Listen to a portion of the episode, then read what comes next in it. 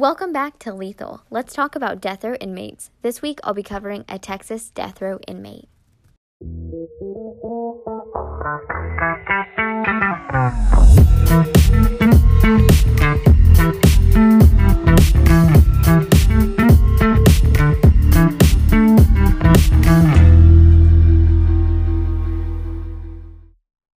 This week, I'll be covering a Texas death row inmate. I'll be covering Juan Segundo. He is a serial killer that was sentenced for murdering 11 year old Vanessa Villa. Before we jump into the case, let's go over some facts. Let's talk about CODIS.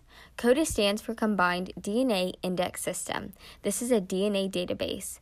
It is a software that obtains DNA profiles. This is a national database. The federal, state, and local forensic labs contribute to this database.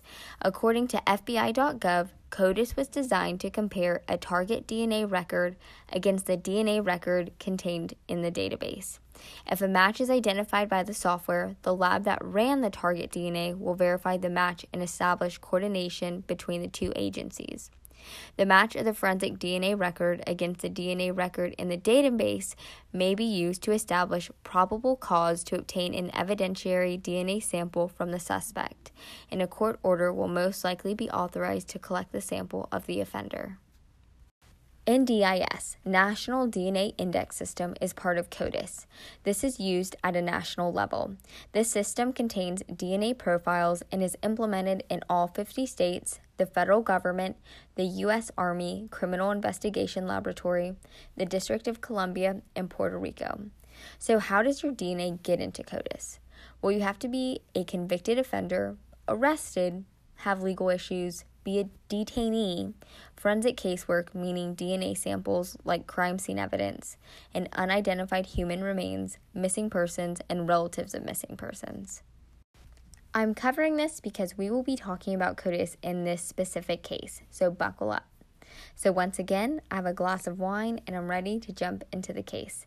This week I'll be covering inmate number 999520 Juan Segundo. He is currently 58 years old and is serving at the Polunsky unit in Livingston, Texas. Before we jump into the case, I wanted to give y'all a trigger warning. This case is very graphic, so I just wanted to give you a heads up before I jump into it. Let's start with Juan's background. Juan grew up in an impoverished life.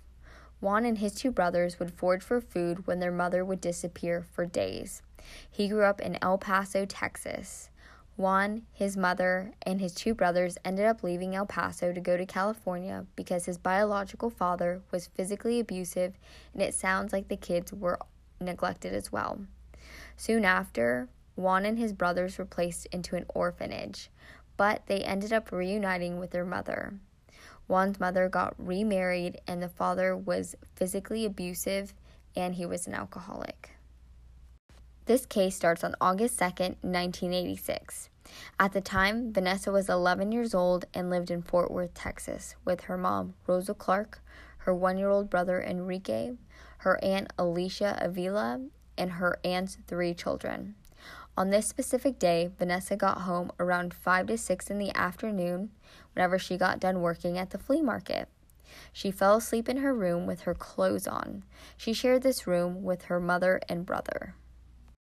Around 10 o'clock at night, her mom and aunt left the house to run an errand. When they got back to the house, her mother walked into her bedroom to check on Vanessa. In shock, she yelled for Alicia to come into the room. When she came in, she saw something she never expected to see. Vanessa was lying on the bed. She was naked from the waist down, and her shirt and bra were pulled up, and her legs were spread open. Rosa saw what looked like semen on her daughter's leg.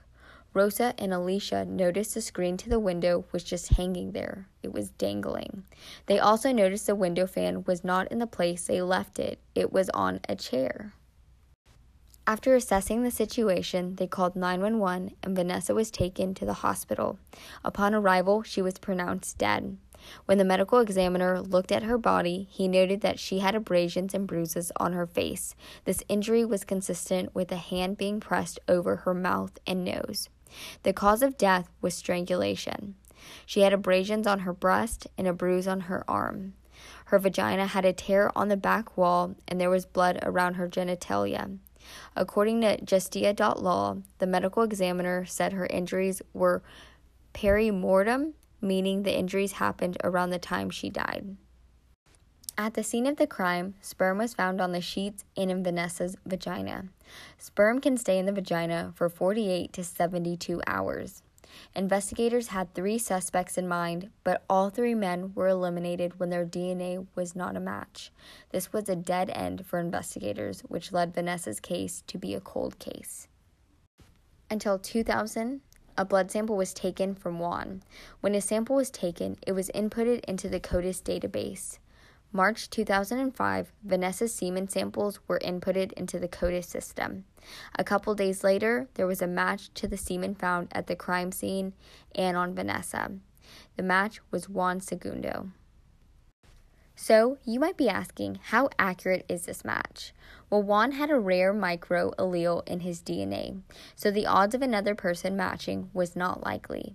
So, how did Juan know Vanessa, and why was he never looked into? Well, Juan knew Vanessa's family. Vanessa's mother and aunt worked at a nursing home with Juan's wife. Juan would drive his wife to the family home to the family's home sometimes. And get this, Juan went to Vanessa's wake and signed the guest book. So, let's go back to Juan's past.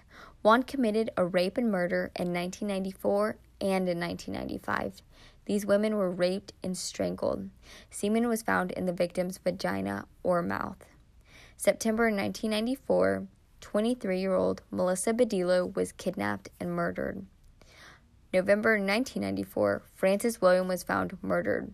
This is a suspected victim of Juan. And in June 1995, 32 year old Maria Navarro was kidnapped and murdered. In 1987, Juan burglarized a home, Irene Perez's home. Irene was home at the time.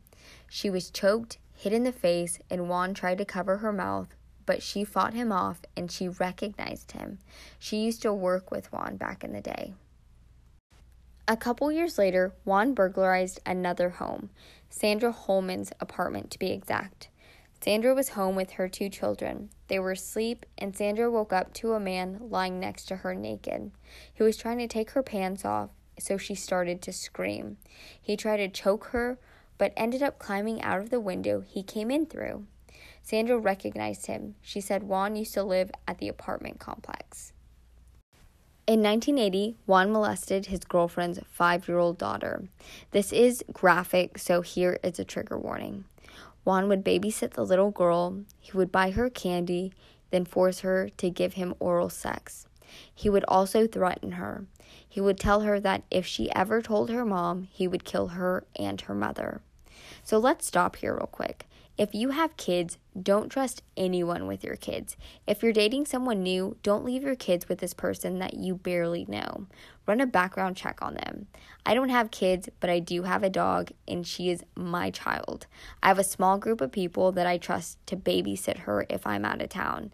And I mean a small handful of people. So, y'all, be more protective of your children.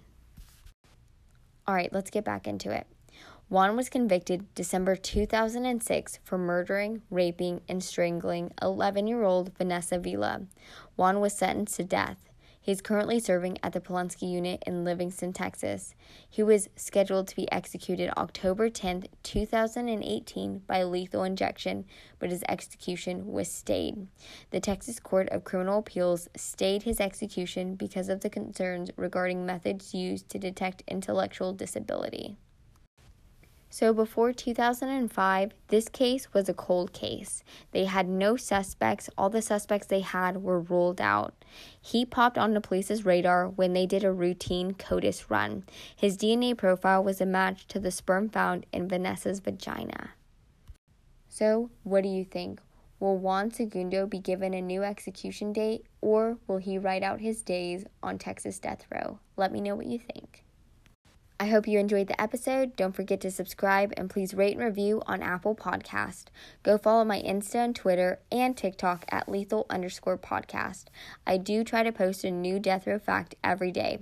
Please feel free to shoot me an email at lethal.tcpodcast at gmail.com. Don't forget to tune in next Wednesday for a new case and a new inmate. I'll be covering a new death row inmate in a new state. See y'all then.